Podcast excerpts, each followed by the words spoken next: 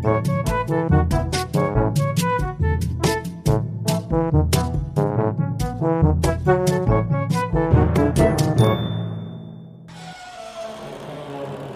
Secret Cabinet. Hello and welcome to The Secret Cabinet. I'm Travis Dow, host of the History of Germany podcast and now also translator for The Secret Cabinet from its original German, which is a show by Der Buddler called Das Geheime Kabinett. So I will just be interpreting uh, his original German into English. So here it is, episode one The Secret Cabinet Napoleon's Best Piece. Hello again and welcome to The Secret Cabinet come on inside. I hope there's enough room for all of us. This show is brought to you by Der Buddler, and you might also know him from Angegraben, the German archaeological podcast, and now also The Secret Cabinet. So, what is a secret cabinet? Well, especially in the 19th century, European museums, people wanted to keep something secret from the general public, had these restricted areas or cabinets sometimes that the public didn't have access to like from the Gabinetto Segreto in Neapolis in the National Museum. People put everything in there what what wanted to keep, but wouldn't necessarily want to put in front of the ladies and gentlemen of the day. So all kind of erotic and pornographic art from like the digs in Pompeii and Herculaneum. So you can only see those things if you could if you would bribe the uh, museum curator or ask for it specifically, perhaps. And there were similar situations in the Louvre or the British Museum and also in Prado. So we're going to take a look at that in a similar format. So the Secret Cabinet delivers you strange stories and about objects that normally didn't quite make it into the school books. Today's episode is about Napoleon's best piece. As Napoleon spent his last days on the tropical island of St. Helena, getting closer to his last breath, his best piece will start a crazy journey that will outlast its owner by a good mile. This journey began after Napoleon's death, starting still attached to its owner on a makeshift deathbed in the Longwood House, where he was kept after his death. For several hours, he laid upon a sort of tablecloth, um, a sort of death shroud, let's say. They cut him up for a couple hours, French and British officers came and, you know, kind of drank to themselves and congratulated themselves. There were five different diagnoses. Um, one of them, perhaps the correct one, perhaps that he had suffered from stomach cancer. But they sewed the corpse back up, put it into four different separate cop- coffins, I guess just to make sure he really couldn't escape from the island. The highest ranking British surgeon gave extra attention to make sure that no part of the emperor was removed. However, apparently, right after the autopsy, people had already cut away the most interesting pieces.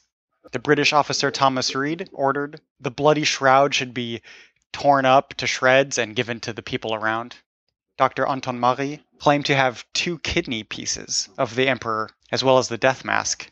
Dr. Antommarchi, he was the only one that was specifically disowned in the end by Napoleon other helpers of the autopsy, Napoleon's chaplain, Vignali put, took the emperor's best piece, namely his penis. And he tried to auction it off. And here, according to the catalog, there's also his decorated soul. So what was meant was, you know, something a little bit discreetly referring to his best piece. So apparently it was well made up in a blue and dark leather in a box. However, um, due to exposure from the air, it seems to have kind of shriveled, but there was still a British buyer that bought it on account of the British company Maggs Brothers. Not to be confused with the Marx Brothers. 1924, w- the collection was sold further to the extravagant American bibliophile Rosenbach, who took the baguette of the emperor to Philadelphia and liked to show it to dinner guests. 1927, the object eventually made its way to the Museum of French Art in New York, where it attracted many, many visitors. A reporter once noticed that the men were looking at it with trepidation while the women were pointing and giggling. The journalist also described the looks of the piece. He described it as a mishandled piece of, of shoe leather for a band, or a shriveled eel. 1969, the collection came up for auction again. Didn't find a buyer. and so a British newspaper ran the article called Not Tonight, Josephine. 1978, they tried to auction off the penis again. This time it went for 13,000 francs on Dr. John K. Lattimer, professor of the University of Columbia, and also America's leading urologist.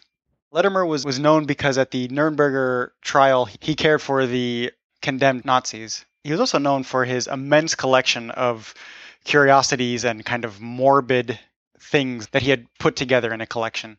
However, his newest piece he stored in a suitcase under his bed. 2007, Lattimer died, and now the best piece of Napoleon belongs to his grandchildren. A few people have tried to buy it off of them, even one offer from $100,000, but was denied.